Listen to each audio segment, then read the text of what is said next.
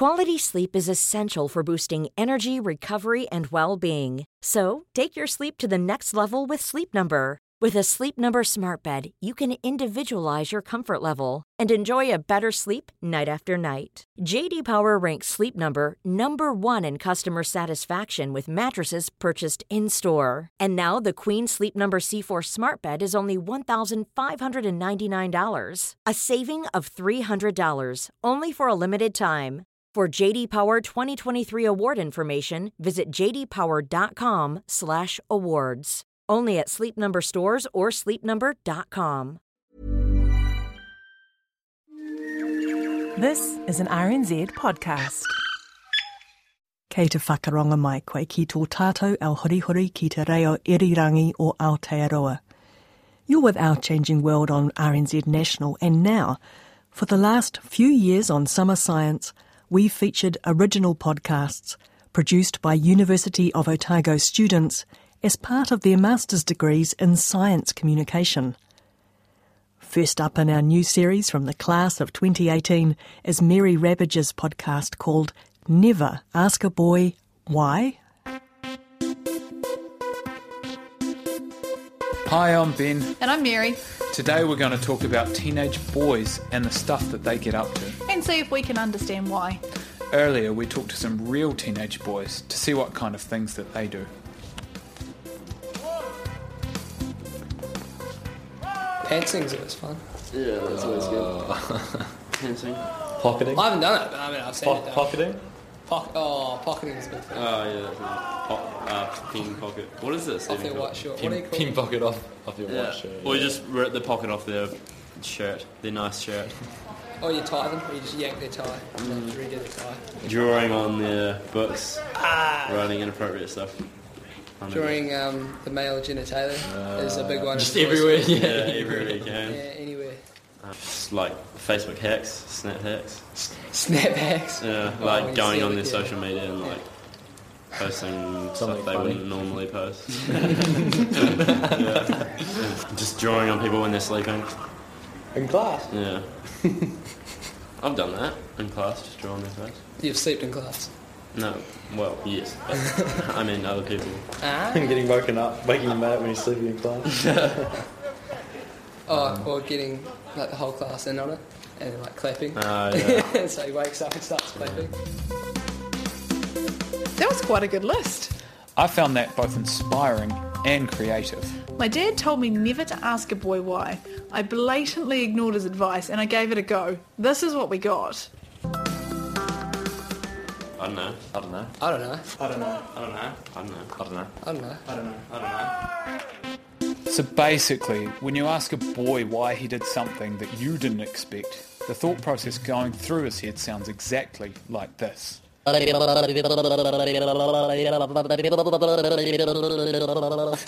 Well, that was insightful. Good thing I asked an expert who actually spent a lot of time working with teenage boys. Her name's Adrienne Buckingham, and she's a teacher, but she also has a background in psychology. This is what she had to say about it.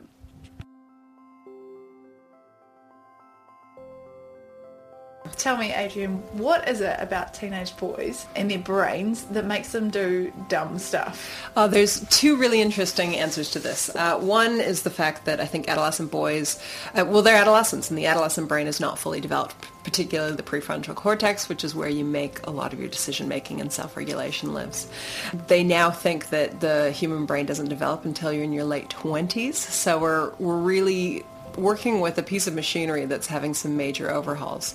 The other thing is, is that even in um, a totally mature adult brain, if you're having an emotional reaction, your prefrontal cortex pretty much shuts down and you are completely acting on instinct and you go into that fight or flight.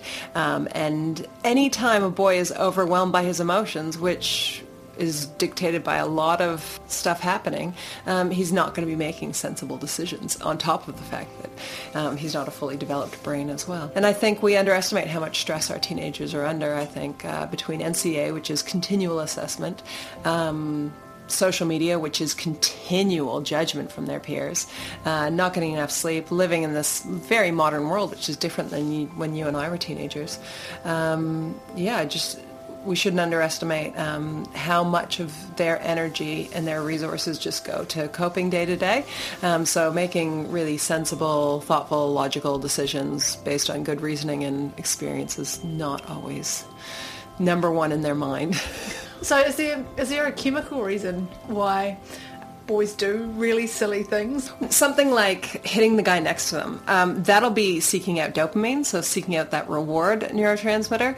Um, so it'll be about getting the laugh or about entertaining themselves or about engaging themselves when they're bored. And, and also, I mean, really, if they're making physical contact with each other, even if it seems violent, you know, on some level, you got to wonder if they're seeking out a bit of bonding hormone, a bit of oxytocin as well. So that's that's a little bit, but let's not underestimate testosterone too, a bit of alpha male stuff. How big a deal is the alpha male thing day to day for boys?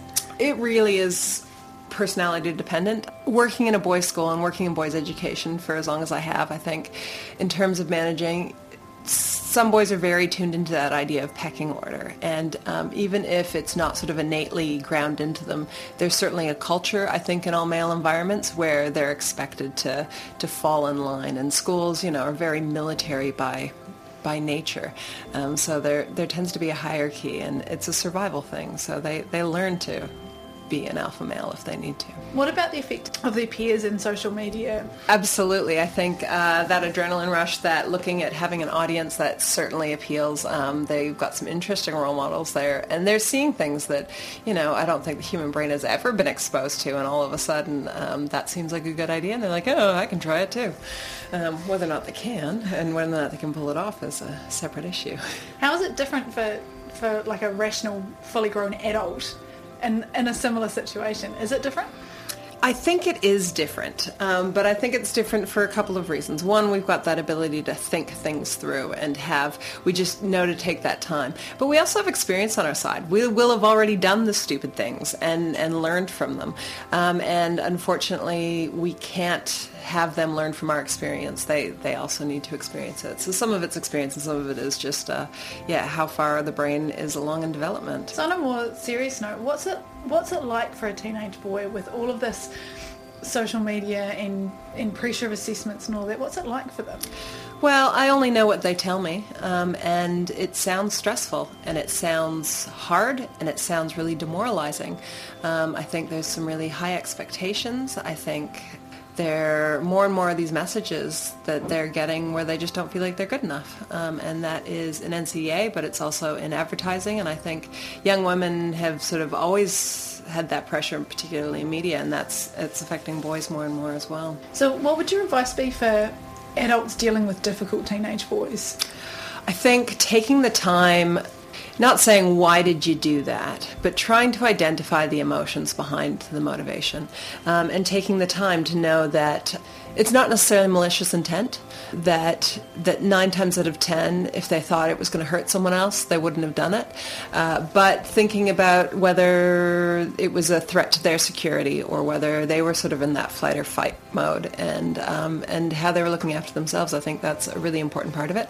And I think a lot of forgiveness is quite useful, and and coming at it from the point where actually we've all done stupid things, we've all done things that we regret later, and and giving that room for a bit of redemption um, is really important.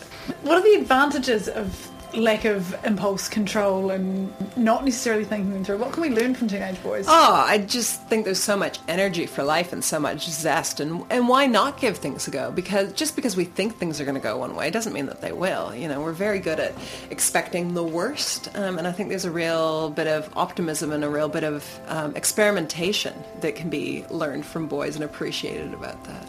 What are the best things that teenage boys can do that adults can't?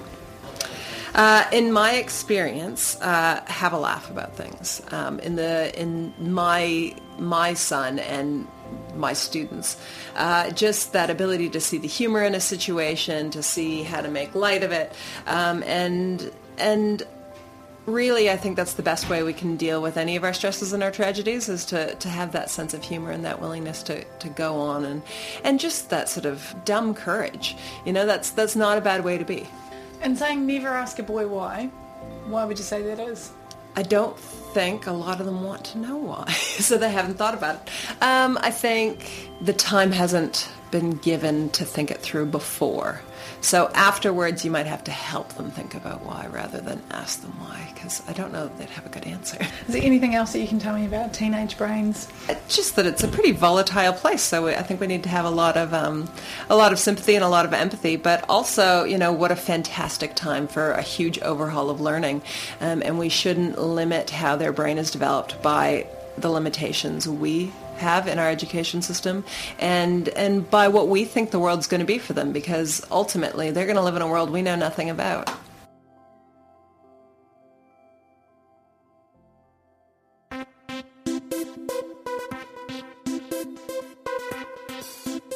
So there's nothing wrong with teenage boys when they're doing something random.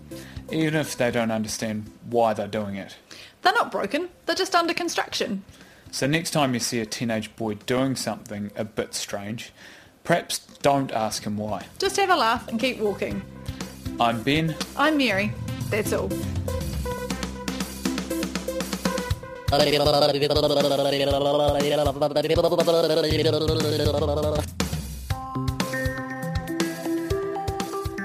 Thanks, Mary.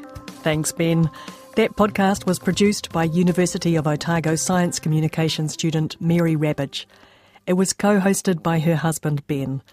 And a big thanks to teacher Adrienne Buckingham. I'm Alison Ballance, and this was a summer science podcast from Our Changing World on RNZ. You can listen again or find out more at our website, rnz.co.nz slash Our Changing World. Thanks for your company. Mate wa.